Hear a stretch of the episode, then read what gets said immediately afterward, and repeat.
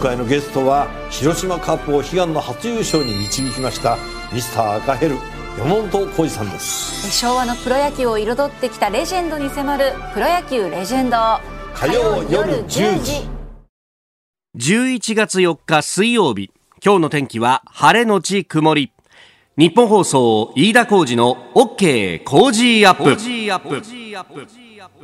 朝6時を過ぎました。おはようございます。日本放送アナウンサーの飯田浩二です。おはようございます。日本放送アナウンサーの新業一華です。日本放送飯田浩二の OK 工事アップ。この後8時まで生放送です、えー、晴れのち曇りというお天気ですけれどもね。朝方は空気ひんやりしてまして、はい。有楽町日本放送屋上の温度計11.1度。今日は確かに玄関開けるとうわ寒っっていうね。風も強いですよね。ね。うん、ちょっと強風注意報がね、出ているところもあったりするんですが、一応ですね、日中は19度ぐらいまで気温は上がる見込みになっています。うん。ただ朝方とか晩はやっぱり冷え込みますのでね、ねえ。コートをお持ちになった方が良さそうですよ。本当だようん。ねちょっとジャケットだけで出てきたらこれは失敗したかなというような感じがはい。いたします。であのー新聞をですねパラパラとめぐっていますと朝日新聞に、えー、二重面の,、まあ、あのラジオてラジオ欄のところにですね、はい。ええーあれ知ってる顔が写真に写ってるぞと、えー私ですねこのラジオアングルというところで、えーちょっと載せていただいております。はい。あのーライターのね、山賀誠一さんという方が、えー書いてくださったんですが、実はあの、先週あたりに、えーちょっと取材を受けまして、えーあのー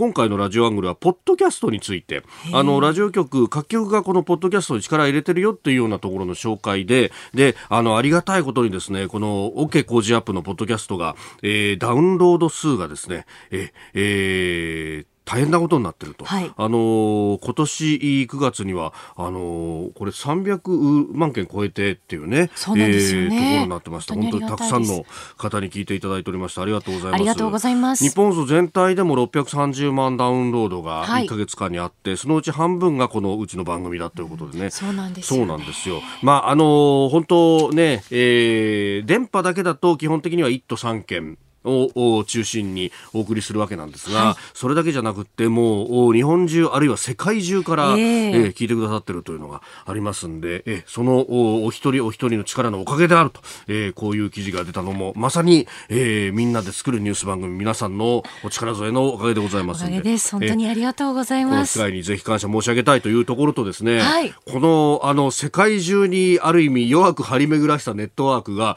意外なところでですね情報をくださるというのがあのウィーンで、えーテロ事件があったということを、はい。昨日あの番組の中でね第一報をお伝えしたあわけですが、えーユダヤ教の教会堂シナドシナゴーグの,、まあ、あの近くでこれが狙いだったかどうかというのはまだ定かではないんですけれどもあのそこで、まあ、銃撃があり、えーであの昨日の番組の中では確かお一人が亡くなったというところまではお伝えしましたけれども、えー今のところ3人の方が亡くなっているというようなことが出てきております。でこれについてですね、えーウィーンから大倉さんという方あメールをくださいまして数ヶ月前にわざわざマスキングテープを送っていただいた大倉ですと。おーありがとうございます。そうだ、マスキングテープね、はい届きましたか？よかった。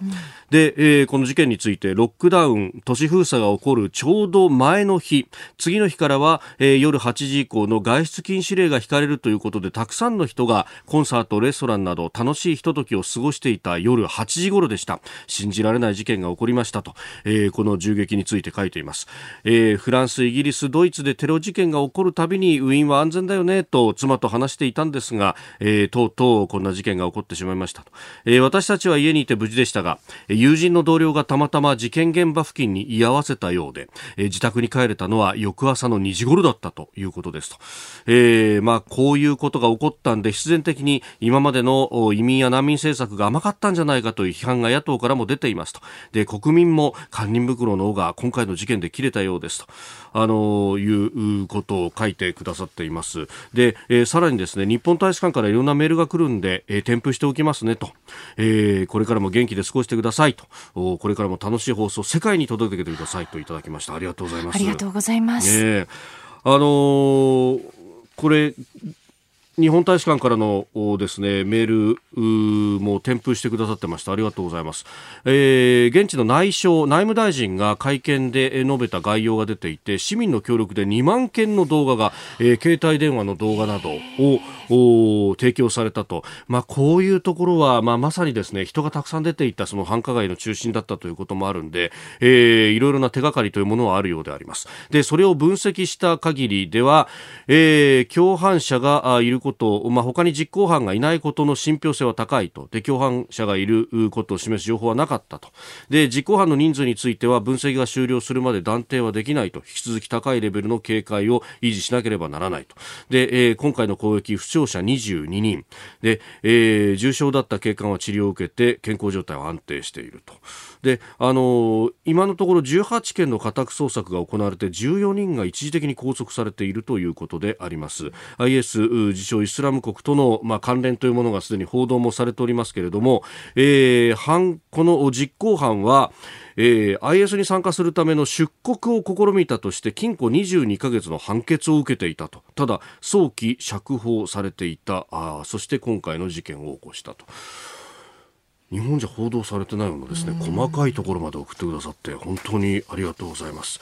まあ、これが、まあ、新型コロナの影響で、まあ、ロックダウンということもあり、えー、社会的な不安が高まっているところ、その直前に起こったということで、えー、ヨーロッパも非常に奮起を告げている感じが、もうありありとですね、メールで、えー、伝わってまいります。こういうことは本当、現地にいる人じゃないとなかなかその肌感覚とかっていうのが伝わらないんですが、小倉さん、本当にありがとうございます。あ。えー、そして、あの、どうぞ安全にね、うん、えー、警戒をしながら、えー、日々の生活続けてていただければと思いますどうもありがとうございます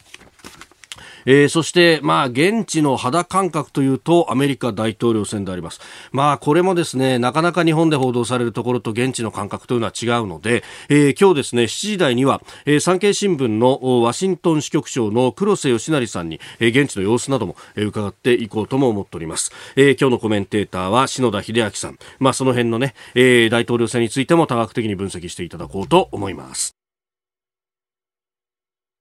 あなたの声を届けますリスナーズオピニオン。この傾向ジアップはリスナーのあなた、コメンテーター、私、田新行アナウンサー、番組スタッフ、みんなで作り上げるニュース番組です。えー、ぜひメールやツイッターをお寄せください。今朝のコメンテーターは東京外国語大学教授で国際政治学者の篠田秀明さん。えー、専門は国際関係論や平和構築学ということで、まあ、アメリカ大統領選、えー、そしてその後の、まあ、日本とアメリカ、あるいは中国との関係などについてもね、えー、伺っていこうと思っております。えー、ガチン、7時頭と、それから7時10分過ぎのおはようニュースネットワークのゾーンでは、アメリカ大統領選挙について取り上げます。す、えー、で、にですね、日本時間の昨日の夜8時から投票始まっております。えー、早いところでは番組が終わる8時に、えー、投票箱が閉まるというようなことになっておりますが、えー、7時10分過ぎのゾーンでは先ほど申し上げましたが、産経新聞ワシントン支局長黒瀬義成さんに現地の様子を伺います。それから、えー、大阪維新の会のこれからについて、えー、そして国会学術会議についても伺ってまいりましょう。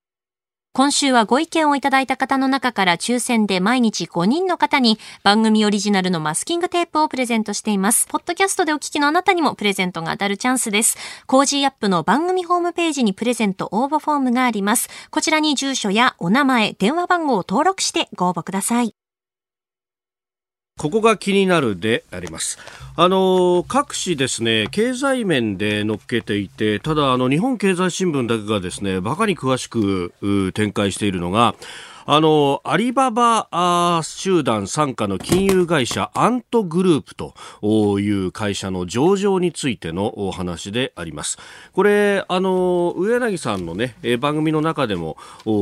ニュースで、えー、取り上げてましたけれども、あの、電子決済のサービスアリペイっていうのをこう運営するアントグループというところが、えー、上海とそれから香港にも上場するということだったんですが、これが延期されることになったということであります。で、あの、これね、え、かなりの額、史上最高額となるおよそ3兆6000億円が調達される見込みだったということもあって、で、現地の、あの、香港だとか上海ではもうこれに関してのですね、えーえー、報道も何もいっぱい加熱をしていて、ね、で、なんかもうすでに相対取引では1.5倍の、工事価格の1.5倍ぐらいで取引がされていたなんていうことまで出ていたんですけれども、えー、直前になって、えー、上場が延期されました。その理由というのが、経営権を実質握る、まあ、あの、50.5%の株を持っているというふうに言われている、えー、アリババの創業者のジャック・マー氏が、えー、金融当局の聴取を受けたことが理由だと、えー、いうことになってます。で、じゃあなんで聴取を受けたかっていうところは、全くこれ闇の中なんですけれども、いろいろな憶測が飛んでおりまして、まあ、一つには、その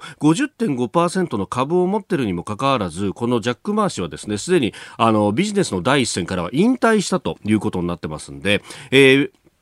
会社の意思決定そのものには関わらないと。ただ、50%以上を保有している株主ですから、当然そこの意向っていうのを忖度しないと、会社が運営できないということになるんで、この不透明な、えー、会社の仕切り方っていうのがないんじゃないのっていうですね、えー、ことを金融当局が一言釘を刺しに行ったんじゃないか説。それからもう一つは、この、金融をですね、すでに、あの、電子商取引とか、あの、電子決済をやってるんですが、これ、実はですね、このアントというところころは、そのいわゆる電子決済の部分、まあ、あの QR コードで決済するっていろいろ日本でもありますよね。ああいうですね、まあ、ある意味お財布代わりみたいな機能だけじゃなくって、えー、小口でお金貸したりとか、あるいは、あのー、金融商品、え、えー、まあ、ある意味の投資信託みたいなものをですね、小口で売り出して、で、それでも結構儲けてると。で、あの、かつてはこの決済の部分が5割を超えて、まあ、そこから始まった会社ではあるんですが、今ですね、実は、あの、金融商品だとか、あるいは保険とかも売ってるんで、そっちの方の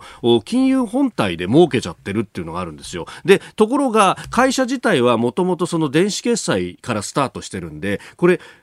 金融監督をどこがやるっていうのがまだ定まっていない状態で、で、なので、これ IPO して、えー、株を売り出しますと。で、みんな金をはたいてですね、大枚はたいて株を買うわけですよ。で、その後に、じゃあ金融当局が、おこれから規制するぞってことになると、株価当然下がるので、えー、個人投資家がものすごく損をこくと。え、それがあるんで、一旦止めるっていう形にしたんじゃないか説。で、もっとディープなのがですね、え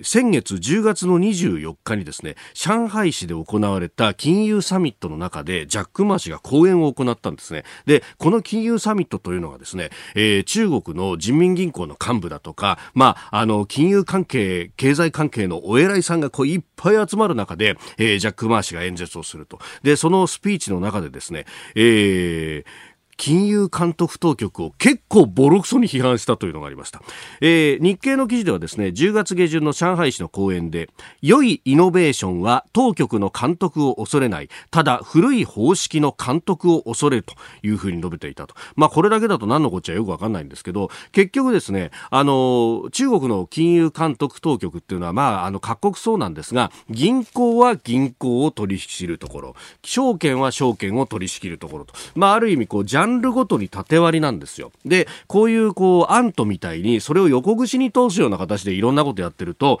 各監督当局からいろんなことを言われてしまうので、えー、規制がきつくて俺たち商売できねえよっていうのをですね、批判をしたわけなんですよ。で、その批判をした先がこの監督当局っていうのはこれはミソでしてね、この、あの、縦割りを何とかして打破しようというのは、実はこの習近平政権もいろいろやろうとしていて、えー、2年前、2017年にですね、この、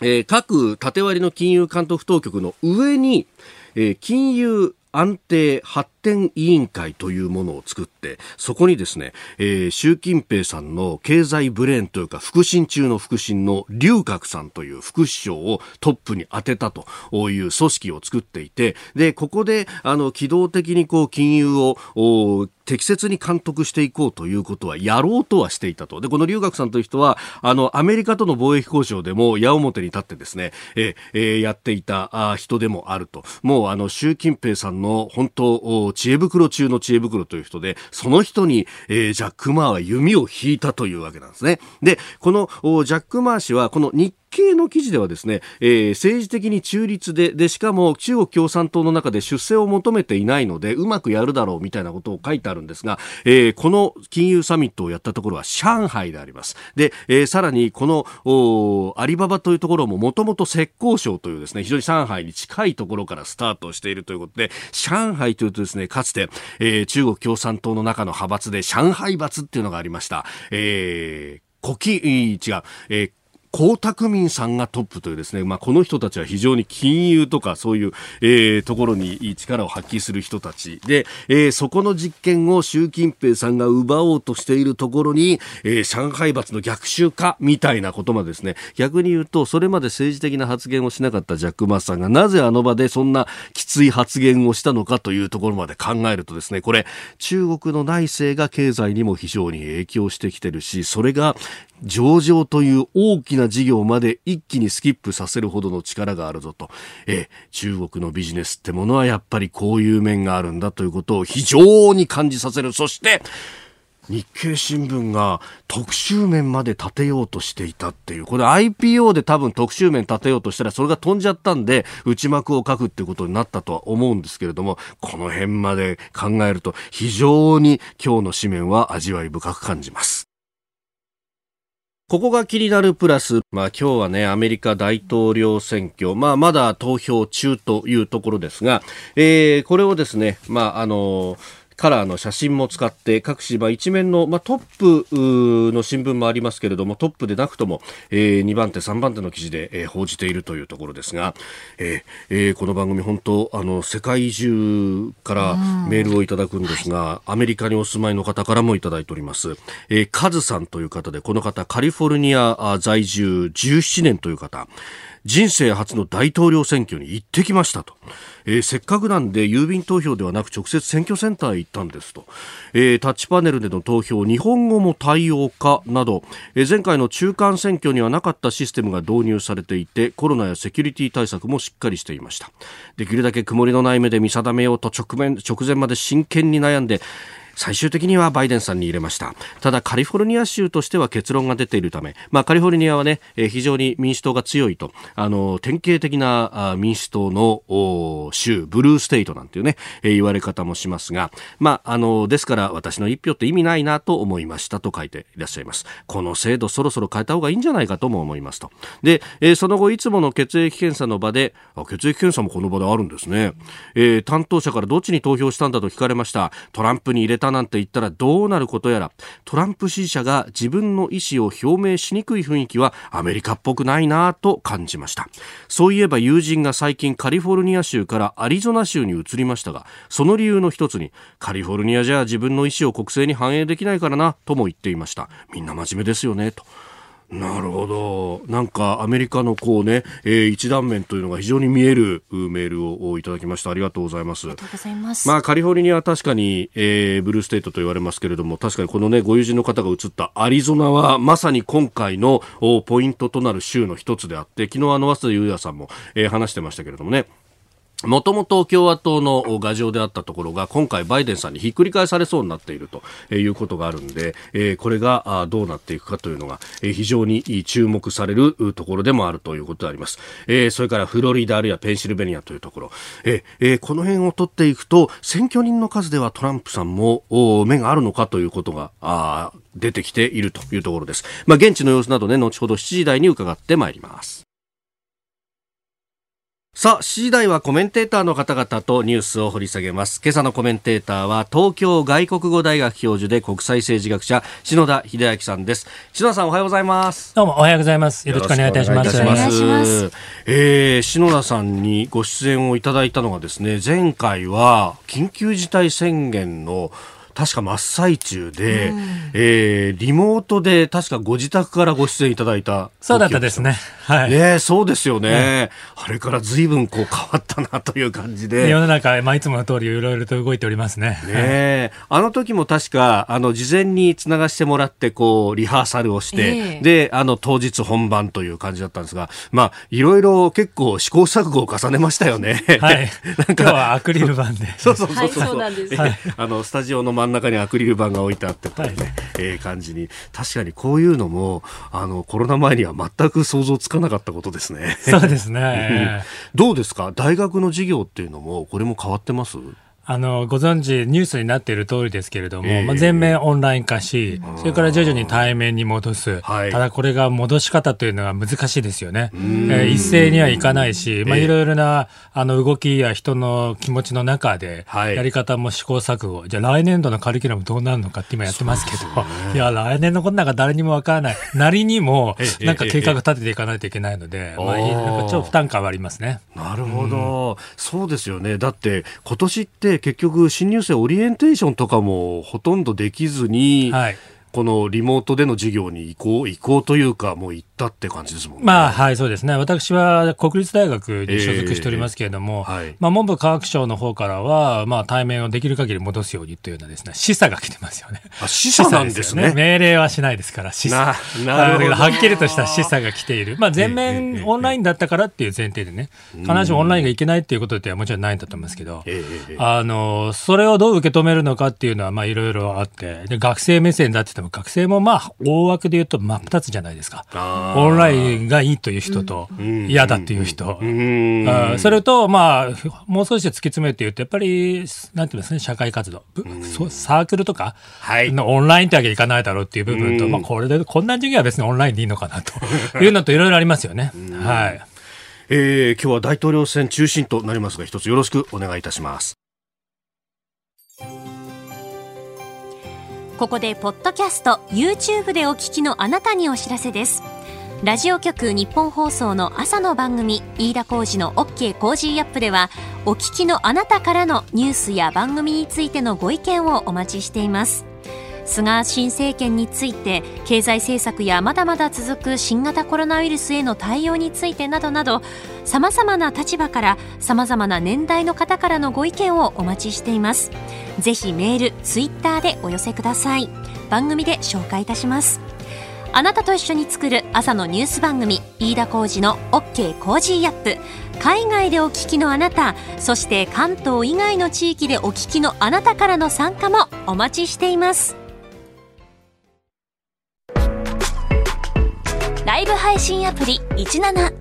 ライブ配信の魅力は何といってもいつでも誰でもどこにいてもスマホ一つあれば楽しむことができること。17ではライバーと呼ばれるライブ配信者によるトーク音楽バーチャルやゲームなどの様々なライブ配信や著名人を起用した番組配信を24時間365日お届けしています。さらに現在17では月曜日から金曜日の「オールナイトニッポンゼロをリアルタイムでライブ配信中。パーソナリティやスタジオの様子を映像付きでお楽しみいただけるほか17限定のアフタートークもお届けしています。ぜひアプリをダウンロードしてお楽しみください。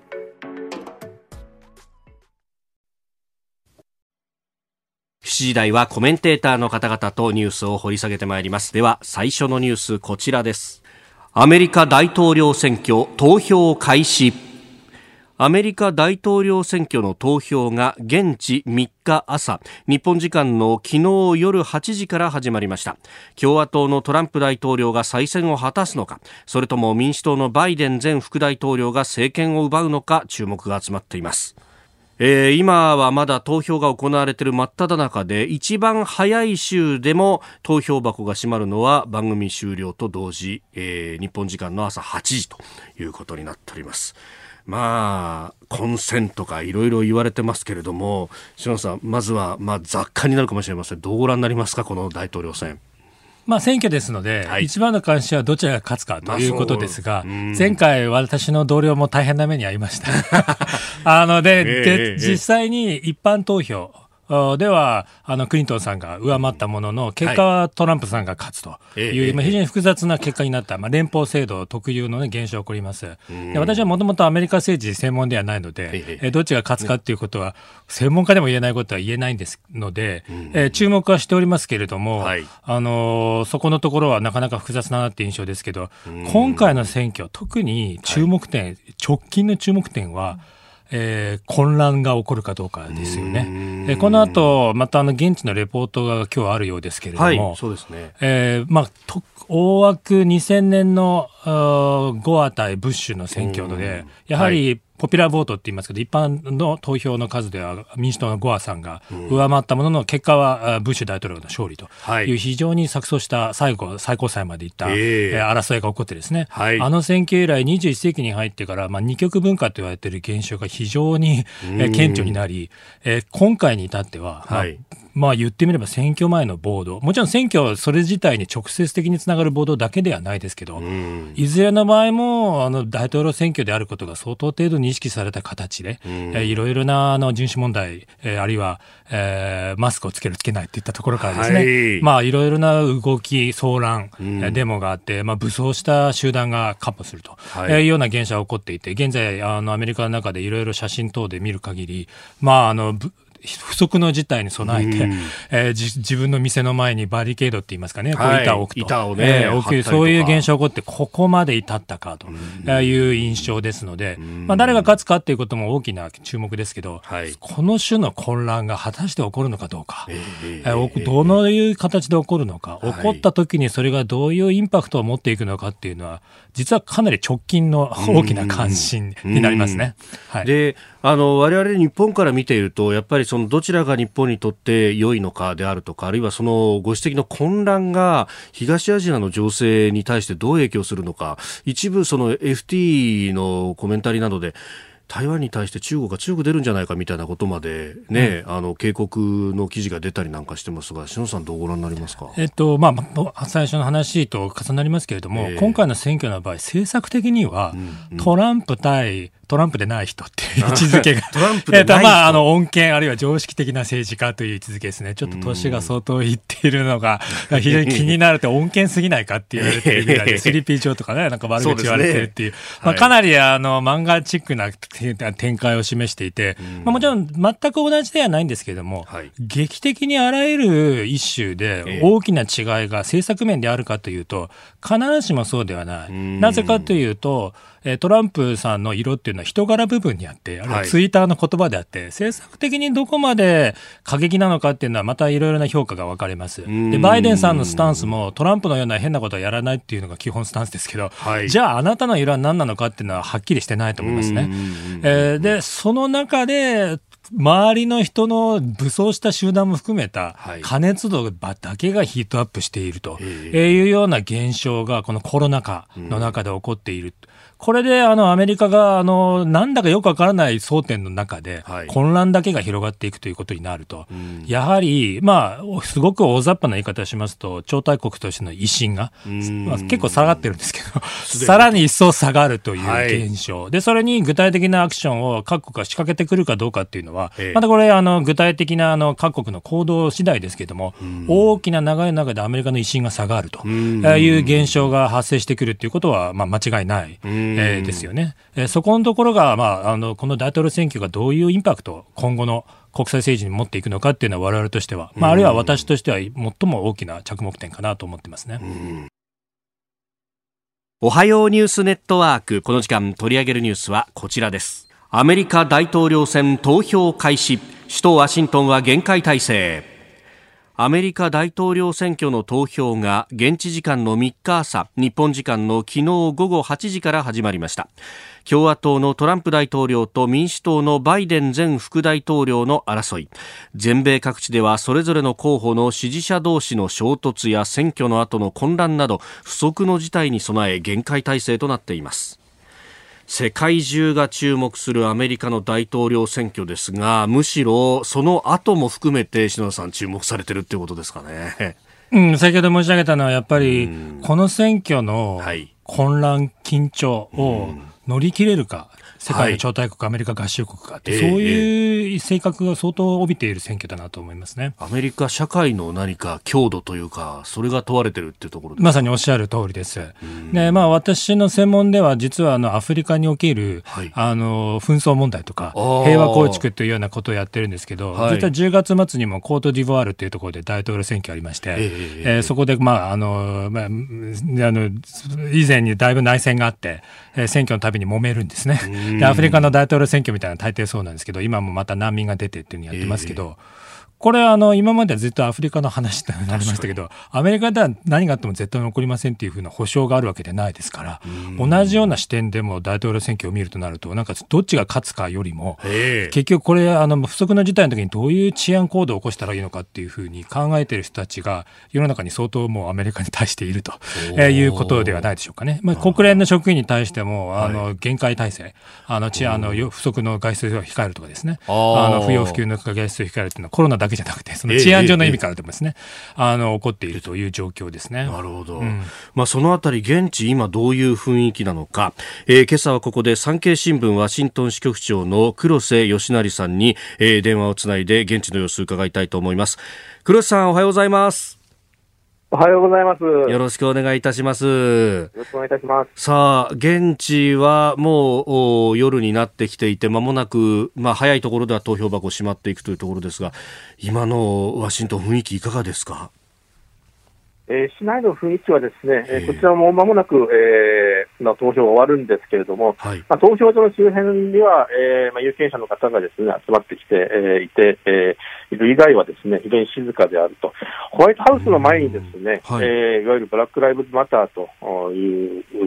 まあまあ、スロー。ンを使える人たちがですね、はい、集まってきて、えーまあ、今のところはですね平和的なあの、まあ、デモをですね展開しているという状況です。うんあのなんか一部にはその投票所を、まあ、放火しようみたいなことまで出てきてるとかなんとかとかあの、まあ、日本じゃその過激なところが報じられてることも多いかもしれないんですけれども今のところ現地は落ち着いてるという感じですか？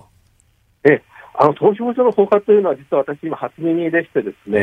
えーまあ、そこまでですね、激しくその、えー、投票行動をですね、はい、えー、妨害しようというような話はですね、えー、あまり聞いたことは、えー、ないありません。まあ、一方でですね、えー、開票作業をですね、はい、えー、の中で、不正がないかどうかというところをですね、えー、えー、トランプ陣営も両陣営も、じゃバイデン陣営も心配していまして、うん、えー、トランプ陣営の方はですね、えー、昨日の記者会見で、はい、えー、まあ、弁護士さんを中心にですね、えー、えー、大体5万人ぐらい、えー、まあ、これはまあ投票の方なんですけれども、はい、えー、投票所の方にですね、派遣して、きちんとその身分証明書を持った有権者が投票しているかということをですね、えー、確認するというようなですね、えー、ふうなその、えー、ボランティア活動を呼びかけたりは、えー、しております。はい、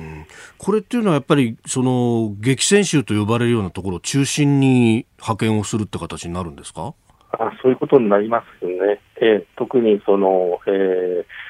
あの郵便投票が多いようなところで、えーまあ、注目されているところもありますし、えーまあ、選手が中心になっているというような感じです。はい。あの全米50州ある中で、これ、注目しておくべき州っていうと、どこになりますか、えーまあ、あのトランプさんがですね前回、えー、勝って、で今回はそのバイデンさんと、えーまああのえーまあ、競り合っている州って、まあ、全部で6州あるんですけれども、それをまあ一般に激戦州と呼ぶんですが、はい、その中でもですね、えー、えー、南部のフロリダ州と、はい、えー、東部のペンシルベニア州、えー、ここがその最大の注目州になるかと思います。というのは、フロリダ州というのはですね、はい、えー、共和党の大統領が、えー、フロリダ州を落として勝ったことというのは、1924年以来、えー、ない。わけでして、えーまあ、トランプさんにとっては、フロリダ州を確保するというのは、これはもう必須条件になっていると。で一方、ペンシルベニア州はですね、はい、トランプさんにしろ、バイデンさんにしろ、えー、ここを、えー、抑えないことには、えー、270をですね確保する上でですね、えー、非常にその、えー、鍵を握るあの場所ということになっております。バイデンさんにとってはですね、ここは生まれ故郷でもあるということでですね、うん、えー、押せないというところがあります。なるほど。えー、スタジオには国際政治学者の篠田秀明さんもいらっしゃいます。篠田さんからも何かご質問とあれば。あの今あの混乱のねあの可能性の話なども出てましたけども、日本でもあの郵便投票をめぐるまあいろいろなあの論争がまあ報じられているところですけれどもそちらにいらっしゃってこれが争点になってくるような可能性というのはどのようにご覧になっていらっしゃいますか？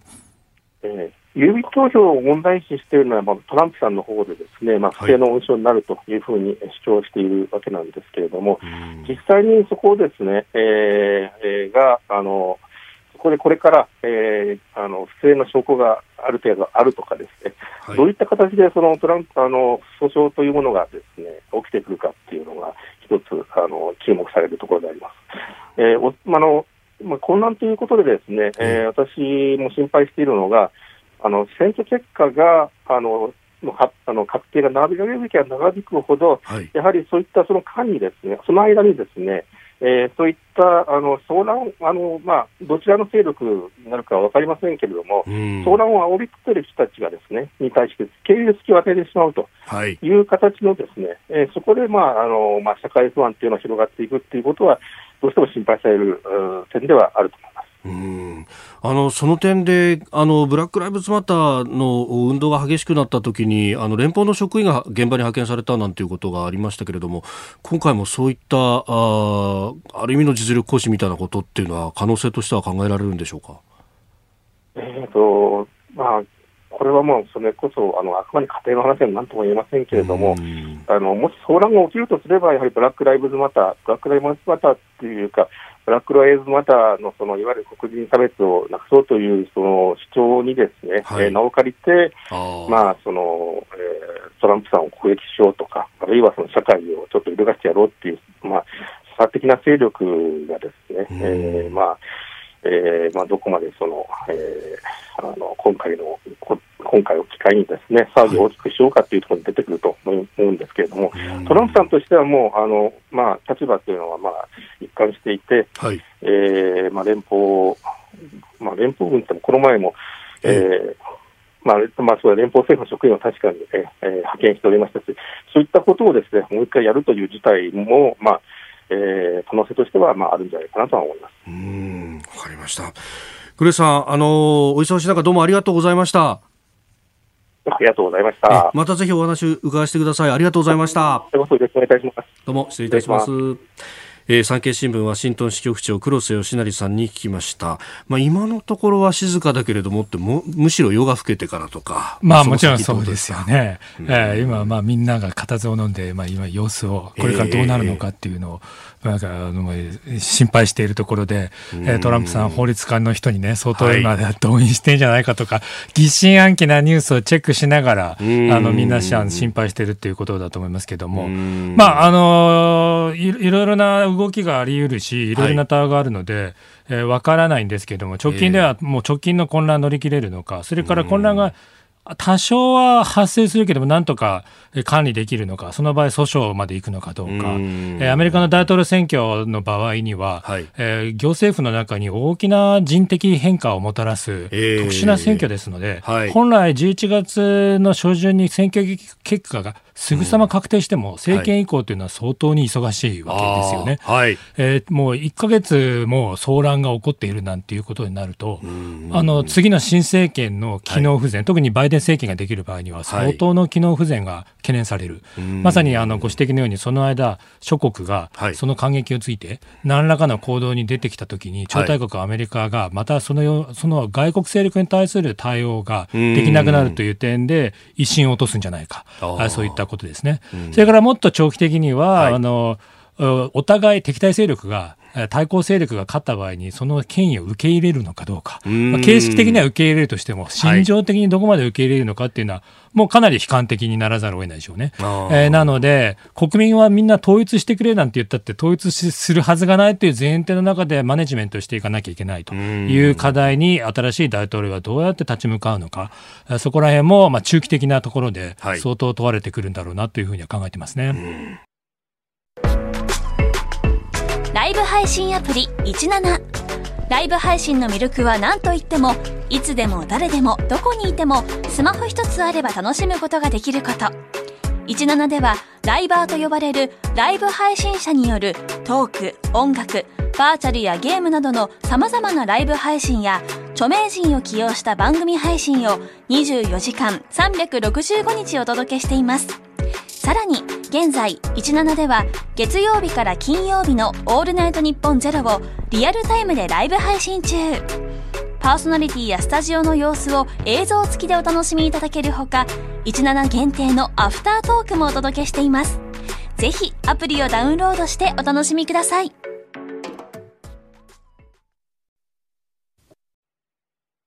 続いて教えてニュースキーワードです。大阪維新の会。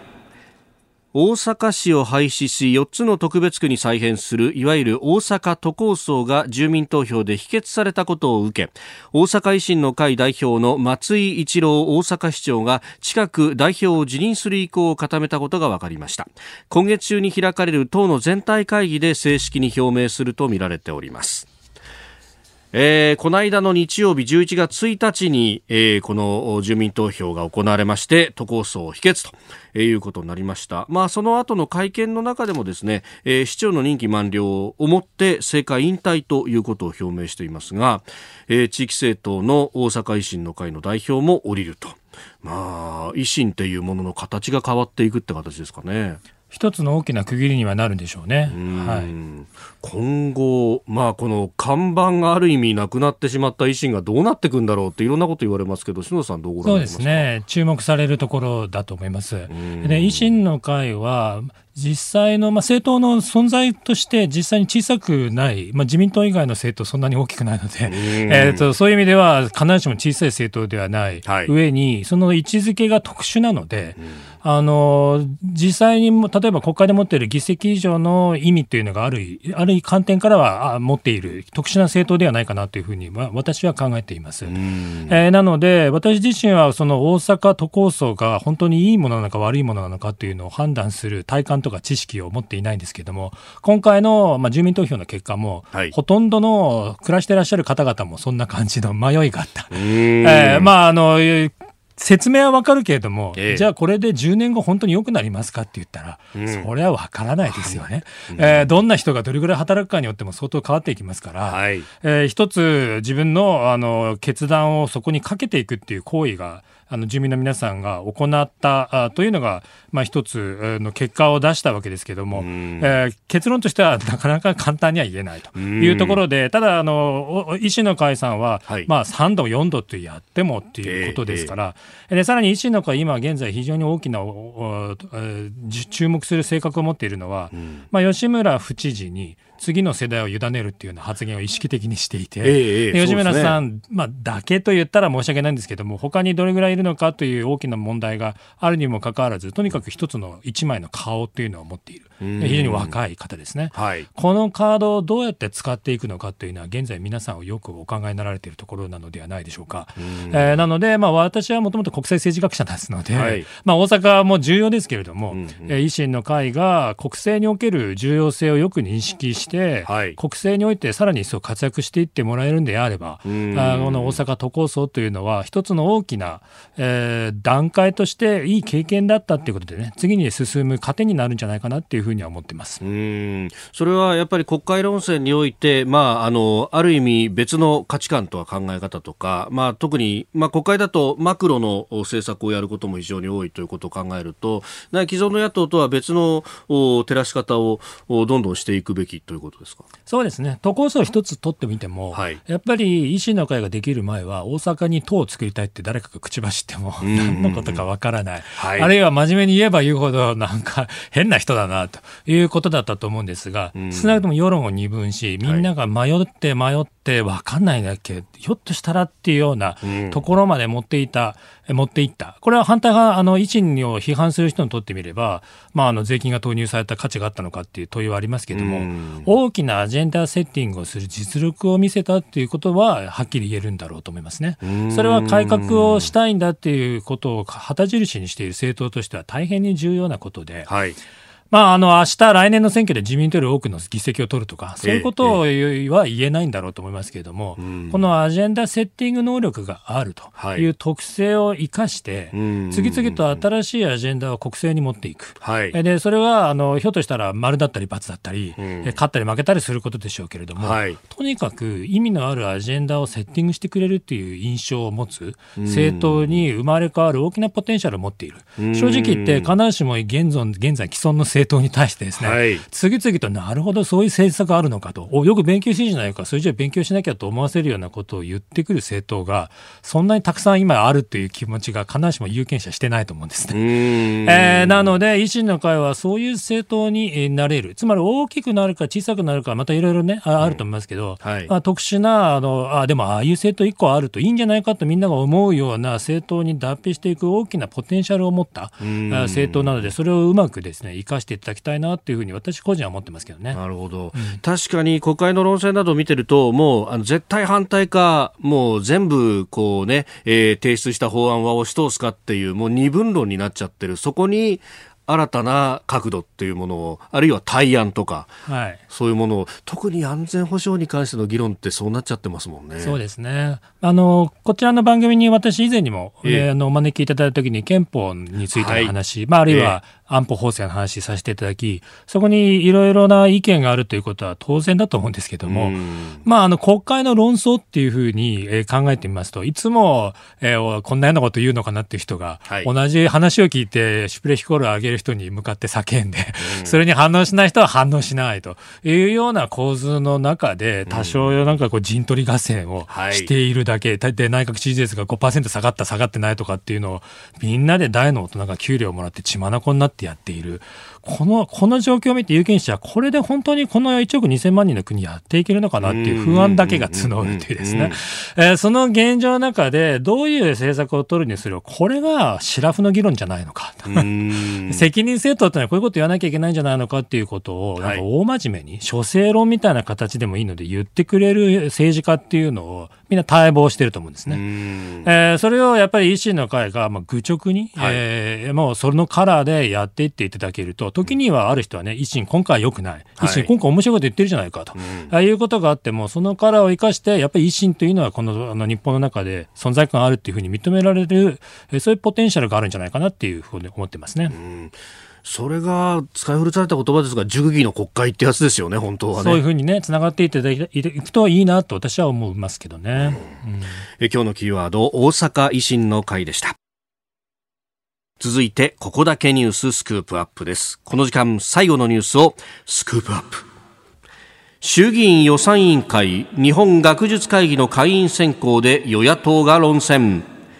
国会では2日から衆議院予算委員会で基本的質疑が始まりました。2日の質疑では野党側が日本学術会議の会員選考について追及。菅総理大臣の答弁姿勢に立憲民主党の枝野代表は説明が尻滅裂と批判をしていて今日の予算委員会でさらに追及する考えを示しております。えー、予定を見ますと今日は立憲の枝野代表共産党の C 委員長などが質問に立つということだそうですが学術会議の話っていうのがここまで なんかずっと引っ張ってきてますね。すごいですよね。まあ、あの、私もあの6人の中に直接の知り合いがいないわけでもなく、はい、あの学術会議という存在、学者にとって、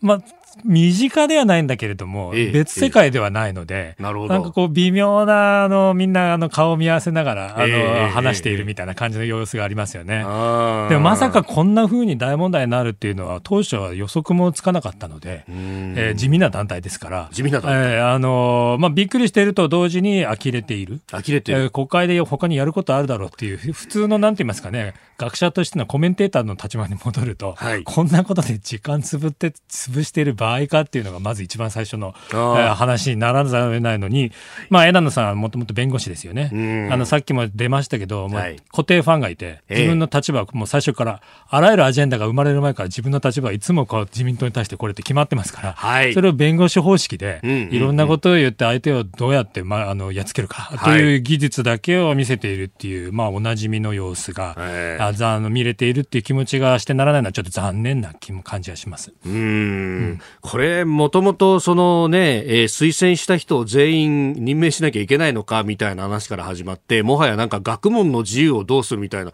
あれ、学問の自由って学術会議入ってなきゃできないもんだっけって素朴に思ったりするんですが。まあ、空中戦と、えー、それから、あの、菅総理のなんか答弁能力の問題だとかですね、もうありとあらゆる手品師のなんか出し方で、はい、えー、支持率がまた3%下がったみたいなことをやっているっていうことですよね。はい、他方、ええ、あの、菅総理、えー、これが、私はこの正直言ってこう国会でこんな時間当てる、あの、実質内容、重要性はないと思ってますけれども、うんまあ、総理大臣である以上、はい、事実内容がなくても野党が責められたらうまく立ち回るべきじゃないか、それが総理大臣の能力だろうって言えば、まあ、そうですよね。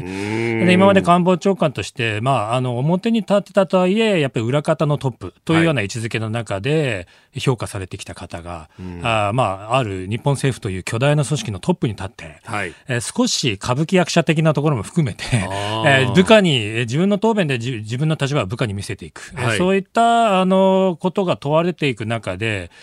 まあ正直、あの、物足りないパフォーマンスになっているっていうのは事実でしょうね。えー、大したもの、あの、問題じゃないんで、スパッともっとやれないのかっていうふうに応援している人も思ってらっしゃるんじゃないでしょうかね。えー、なので、まあ非常にフラストレーションがたまる、はい、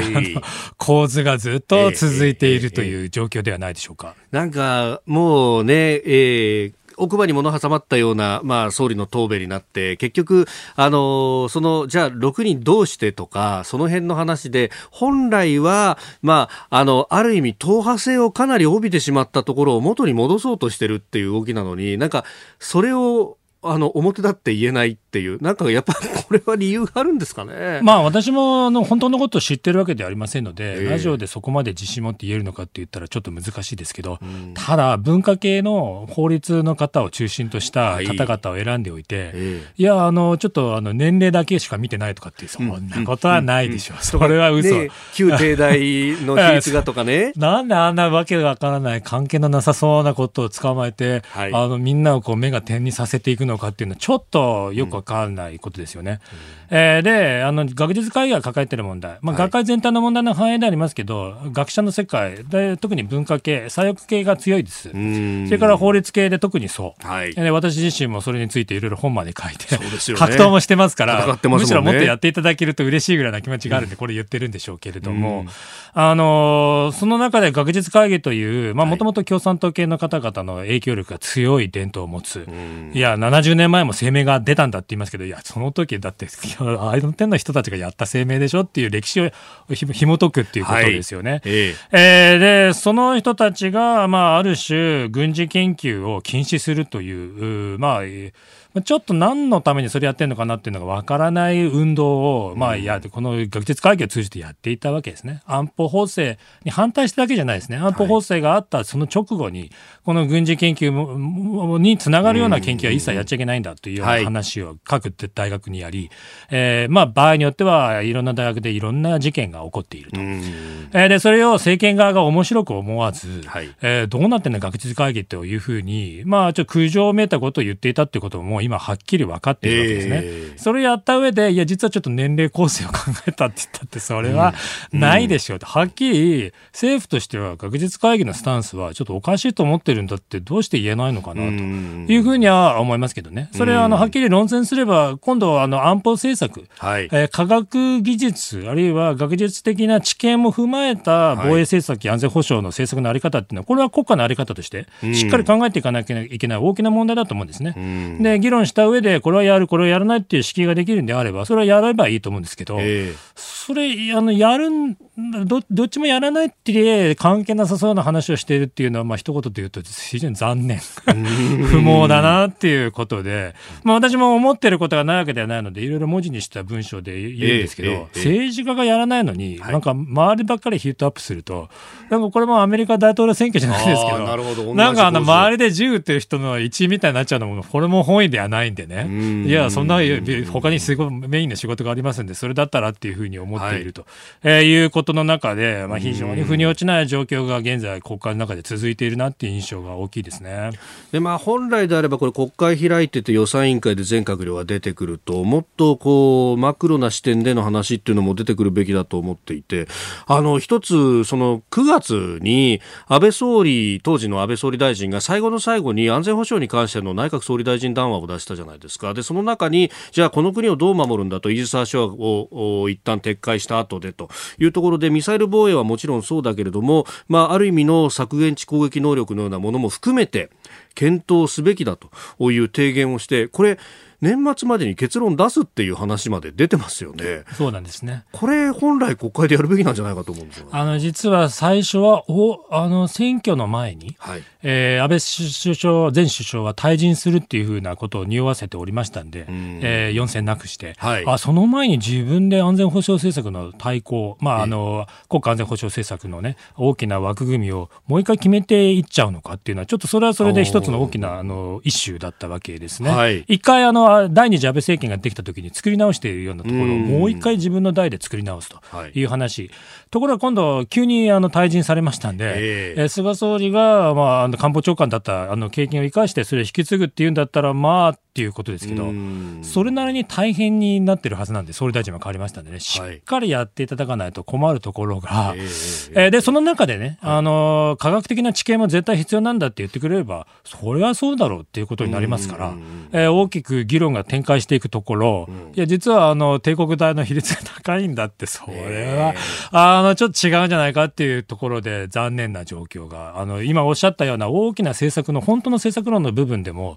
残念と言わざるを得ないような影響が及んできているなって印象ありますね。うん、これあの削減値攻撃に関してもいろいろねあのかつての答弁とかでもその座して死を待つべきものではないというような鳩山一郎総理答弁があったりとかしているわけですよね。で能力的にじゃあできるのかとかあるいはあの憲法9条との兼ね合いはみたいなことを言う人もいるじゃないですか。はい、でもこれ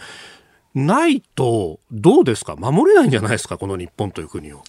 えあの一言で言うとそうですよ、ただあの、例えば持てない能力を持つって宣言しても、あの例えば技術的に不可能であれば持てないわけですから、はい、えー、人類がその能力を持っているのかっていうその検討と、日本持てるのかっていう検討ですね、はい、えー、あるいは日本は持てるんだけれども、自国で生産できるのかという問題、はい、えー、そのことを踏まえた上で持つべき、持つべきでない論は起こってくるわけなんですけれども、その自国で生産できるのかって言ったときに、えー、科学技術の基礎研究のところも踏まえた議論っていうのがないと、はい、本来できない。えわけなんですね。で、実は学術会議の話っていうのは、はい、あの表層的にはすごくよくわからない空中戦があの繰り広げられてますが、はい、軍事目的につながるような研究一切やっちゃいけないっていうところで、実は基礎研究部分でもつな、 one step、two step、three step でつながっていく研究が山のようにあるっていうか、ほとんどの研究みんなそうなんですね。えー、基礎研だから基礎研究なわけであって、それどこまで禁止するつもりなのかとか、どこまで自粛しなきゃいけないっていうのかっていうのは安全保障政策に大きく関わる問題。というふうに政治家が思うべきですね。思ってなかったら怠慢です、政治家の。えー、で、それをやっぱり学術会議を踏まえてしっかり検討していただく。そのためには学者の意見も聞きたいんだ。その時に学術会議のね、いる会員の知見も聞きたいんだって言ったら、おお、いいチャンネルがあったなってことですけど、反対ばっかりしてて、えー、で、全然あの、あの相談に乗ってくれないどころか、やめろやめろしか言ってくれない。困ったなって総理大臣が言ってたら、はい、ちょっと俺のアドバイスや役になってくれっていうふうに学術会議に頼むっていうのは全く正当なことだと思うんですね、私はね。えー、で、えー、それをまあどうしていくのかっていうことの中で、今回の議論もあの位置づけていっていただけると、まあ、あの大きな政策論につながっていくということだと思います。えー、衆院予算委員会、今日もこの後行われます。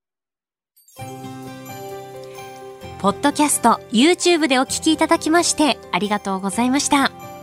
あなたと一緒に作る朝のニュース番組、飯田浩二の OK Cozy Up。東京有楽町のニッポン放送で月曜日から金曜日朝6時から8時まで生放送でお送りしています。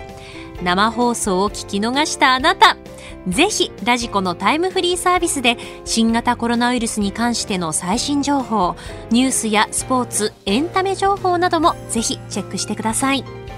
さらにこの番組では公式ツイッターでも最新情報を配信中です。スタジオで撮影した写真などもアップしていますよ。そして飯田浩二アナウンサーは「夕刊富士」で毎週火曜日に連載をしています。飯田浩二の「そこまで言うか」こちらもぜひチェックしてみてください。